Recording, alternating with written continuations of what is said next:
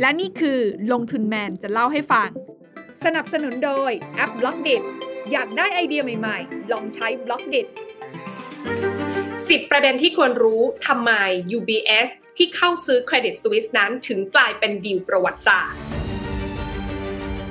ข่าวใหญ่ของโลกการเงินการลงทุนตอนนี้ที่ทั่วโลกกำลังจับตามองนะคะก็คือการที่ UBS นั้นเข้าซื้อกิจการของ Credit Suisse ค่ะ ซึ่งประเด็นนี้เนี่ยนะคะเรียกว่าเป็นดีลมหึมานะคะที่หลายคนนั้นจับตามอง เพราะว่าทั้ง UBS แล้วก็ Credit Suisse เนี่ยต่างเป็น 2 ธนาคารยักษ์ใหญ่ที่อยู่ในประเทศสวิตเซอร์แลนด์นะคะ ปัญหาที่เกิดขึ้นเรื่องนี้คืออะไร แล้วตอนนี้กำลังถูกแก้ด้วยแนวทางแบบไหนจากการเข้าซื้อกิจการครั้งนี้นะคะ ลงทุนแมนจะมาสรุปให้ฟังง่ายๆ ใน 10 ประเด็นค่ะ ขอต้อนรับเข้าสู่รายการลงทุนแมนจะเล่าให้ฟัง ประเด็นแรกเลยเนี่ยนะคะทำความเข้าใจประเทศสวิตเซอร์แลนด์ก่อนค่ะ สวิตเซอร์แลนด์นั้นถือว่าเป็นประเทศที่มีชื่อเสียงด้านภาคการธนาคารเนี่ยมาอย่างยาวนานนะคะ ด้วยการที่เขาเนี่ยวางตัวเป็นกลางมาโดยตลอดตั้งแต่สมัยยุคสงครามโลกนะคะ อีกทั้งภูมิประเทศของสวิตเซอร์แลนด์เนี่ยนะคะก็เป็นภูเขาเป็นเทือกเขาจะเป็นส่วนใหญ่ทำให้ยากแก่การโจมตี รวมไปถึงก็คงไม่มีใครที่อยากจะมาโจมตีสวิตเซอร์แลนด์นะคะ เพราะว่าเขาเนี่ยไม่เคยไปหาเรื่องใครก่อน ประเด็นที่ 2 ค่ะธนาคารสวิสนั้นขึ้นชื่อมากๆนะคะ ในเรื่องของการเก็บรักษาความลับ แล้วก็เก็บทรัพย์สินที่ผู้คนเอามาฝากไว้เป็นอย่างดีนะคะ ตั้งแต่อดีตจนถึงปัจจุบันเนี่ยก็จะทราบกันนะคะ ว่ามีเศรษฐีจากทั่วโลกเลยเนี่ยนะคะ เลือกที่จะเอาทรัพย์สินของตัวเองเนี่ยไปฝากไว้ที่ประเทศสวิตเซอร์แลนด์นะคะ เพราะว่าคนเหล่านี้เนี่ยมีความเชื่อว่าหากเกิดเหตุการณ์กับทรัพย์สินของตัวเองในประเทศตัวเองเนี่ยนะคะ ก็มั่นใจได้ค่ะว่าทรัพย์สินที่ถูกเอาไปฝากอยู่ในสวิตเซอร์แลนด์นั้น จะยังคงอยู่นะคะ ไม่เว้นแม้แต่เศรษฐีหรือว่าเจ้าสัวจากเมืองไทยหลาย ๆ ท่านนะคะ ที่ใช้บริการการฝากทรัพย์สินในสวิตเซอร์แลนด์เช่นเดียวกันประเด็นที่ 3 ค่ะ ประเด็นนี้เนี่ยเชื่อมโยงมายังเรื่องของเหตุการณ์ที่เกิดขึ้นในปัจจุบันแล้วนะคะ ต้องบอกว่า ตอนนี้เนี่ยธุรกิจของธนาคารนั้นมีการเปลี่ยนแปลงไปพอสมควรนะคะ จากเดิมที่คนรู้สึกแล้วก็รู้จักกับธนาคารว่าเขาทำหน้าที่รับฝากดูแลทรัพย์สินของเรานะคะไม่ว่าจะเป็นเพชรทองเงินสดหรือว่าของมีค่าต่างๆนะคะ เป็นธุรกรรมหลักของธนาคารมาโดยตลอด แต่ตอนนี้เนี่ยนะคะธนาคารสมัยใหม่นั้นเนี่ยมีการดำเนินธุรกิจที่เปลี่ยนไปค่ะ เขามีการให้บริการด้านวานิธนกิจ หรือว่า investment banking รวมไปถึงเรื่องของการบริหารความมั่งคั่ง หรือว่า wealth management เป็นหนึ่งในธุรกิจหลักแล้ว ก็เลยนำมาสู่ประเด็นที่4นะคะที่ต้องบอกว่าการที่ธุรกิจหลักของธนาคารพาณิชย์นั้นได้เปลี่ยนไปเนี่ยก็กลายเป็นดาบสองคมเหมือนกันนะคะ เพราะว่าพอธุรกิจสมัยใหม่มากขึ้นเรื่อยๆเนี่ยธนาคารต่างๆ เขาก็จะพยายามสร้างนวัตกรรมการเงินที่มันซับซ้อนขึ้นนะคะ รวมไปถึงการปล่อยกู้ให้กับลูกค้าที่ตรวจสอบความเสี่ยงได้ยากขึ้น ซึ่งเมื่อเหตุการณ์มันเกิดขึ้นไม่กี่ครั้งเนี่ยนะคะ ก็อาจจะสามารถสร้างความเสียหายแบบโมโหลาน ให้กับบริษัทแบบครั้งเดียวทำให้มูลค่ากิจการนั้นหายไปอย่างมีนัยสำคัญเหมือนกับที่เคยเกิดขึ้นในช่วงก่อนหน้านี้ได้เช่นกันเลยนำมาสู่ประเด็นที่ 5 นะคะว่าเหตุการณ์ที่เคยเกิดขึ้นนั้นก็อย่างกรณีล่าสุดนะคะในปี 2021 ที่ผ่านมา ถ้าใครจำกันได้นะคะ กับประเด็นที่ทางเครดิตสวิสนั้นได้มีการปล่อยกู้ ให้กองทุน a r c h i g o s นะคะ ซึ่งท้ายที่สุดแล้วเนี่ย a r c h i g o s เอาเงินก้อนนี้ไปลงทุน แล้วก็ไม่ประสบความสำเร็จค่ะ เจ๊งขาดทุนกันไปนะคะ ตอนนั้นเนี่ยนะคะก็เลยทำให้ตัวของ Credit Suisse นั้นเสียหายไปด้วยนะคะขาดทุนจากเหตุการณ์นั้นเนี่ยถ้าจำกันได้เนี่ยประมาณ 1 9 0 0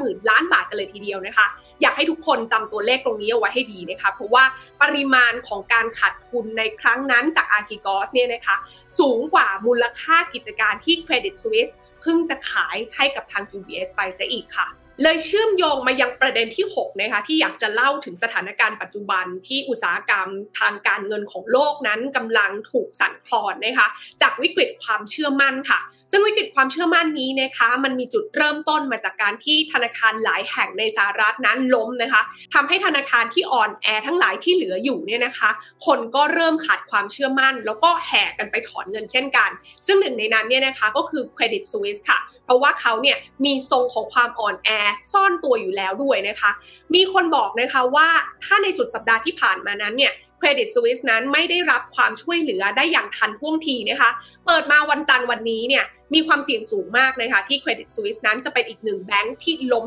ตามธนาคารในสหรัฐไป เลยนำมาสู่ประเด็นที่7นะคะที่ทุกฝ่ายนั้นต้องเร่งหาทางออกร่วมกัน ในช่วงแรกเนี่ยเขาบอกว่าทางออกของเรื่องนี้น่าจะมีอยู่ 2 ทางด้วยกันค่ะ ทางแรกเนี่ยนะคะก็คือ Credit Suisse นั้นต้องยื่นล้มละลาย และทางที่ 2 ค่ะ ต้องหาคนมาช่วยเหลือ Credit Suisse ให้ทัน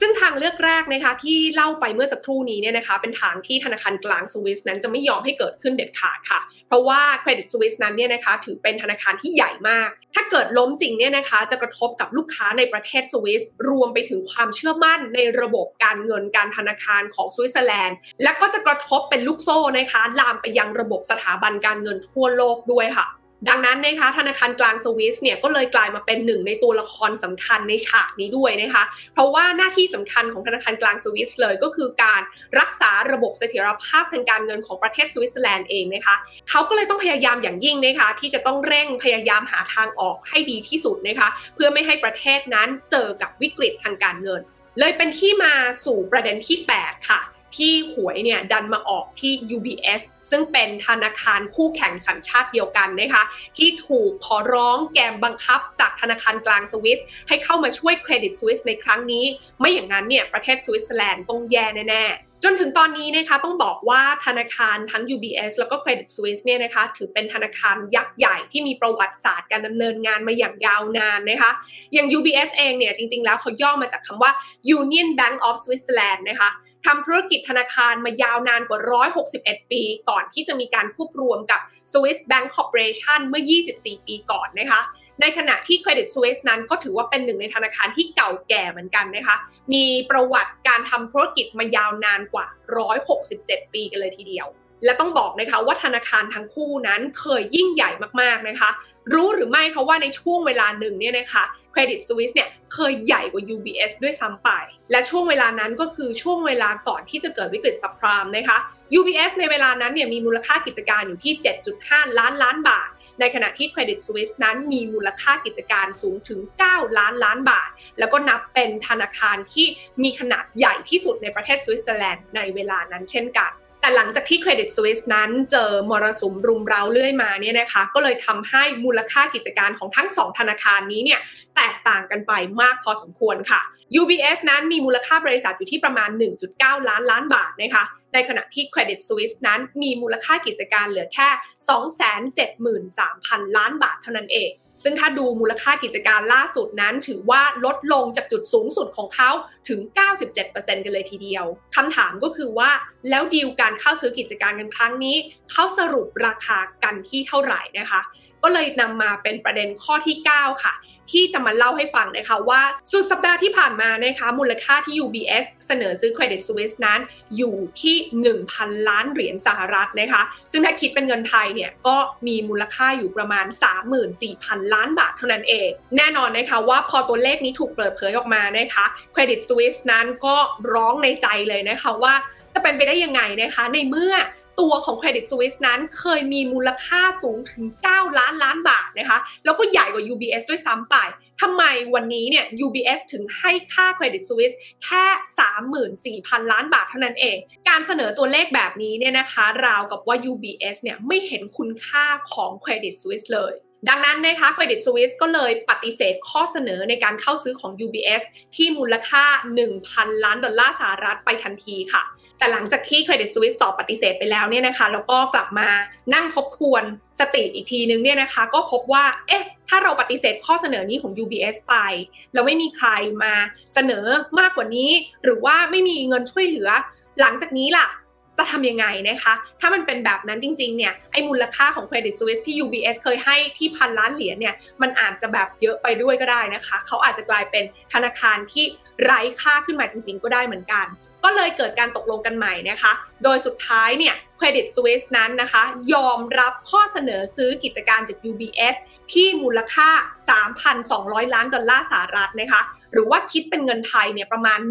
1,800 ล้านบาท ซึ่งมูลค่ากิจการที่เขาตกลงซื้อขายกันเนี่ยนะคะ ยังต่ำกว่ามูลค่ากิจการทั้งหมดของ Credit Suisse ที่มีการซื้อขายกันเมื่อวันศุกร์ที่ผ่านมาถึง 60%กันเลยทีเดียว และต้องบอกนะคะว่าราคานี้เนี่ยยังถือเป็นราคาที่ต่ำกว่าการขาดทุนที่ Credit Suisse นั้นปล่อยกู้ให้กับ a r c h i g o s ที่ตอนนั้นเนี่ยขาดทุนอยู่ประมาณแสนเก้าหมื่นล้านบาทอย่างที่ได้เล่าไปตอนแรกนะคะ เมื่อช่วง 2 ปีก่อนซะอีกค่ะ ตรงนี้เนี่ยนะคะหลายคนก็คงสงสัยกันแล้วใช่ไหมคะว่า แล้วทำไมเขาถึงต้องซื้อขายกันที่ราคาต่ำขนาดนี้นะคะ ก็เลยนำมาสู่ประเด็นที่ 10 ค่ะจริง ๆ แล้วเนี่ยนะคะสาเหตุสำคัญที่ UBS นั้นซื้อ Credit Suisse ได้ต่ำกว่าราคาตลาดมากๆเนี่ยนะคะ ก็เป็นเพราะว่า ตัวของ Credit Suisse เองเนี่ยยังมีหนี้อยู่อีกเยอะมากนะคะ แล้วก็มีความเสี่ยงที่เงินจะไหลออกอีกจำนวนมากด้วย ก็เลยทำให้มีความเสี่ยงที่จะเกิดโอกาสในการที่ Credit Suisse นั้นจะล้มละลายเนี่ยก็ยังมีอยู่นะคะ จะว่ากันไปแล้วเนี่ยนะคะ UBS นั้นก็คงไม่ได้อยากจะอยากได้ทรัพย์สินประเภทนี้เข้ามาไว้กับตัวเองสักเท่าไหร่นะคะ ก็เลยมีเงื่อนไขกับทางธนาคารกลางสวิสค่ะว่าเขาเนี่ยเข้าไปช่วยซื้อ Credit Suisse ก็ได้นะคะ แต่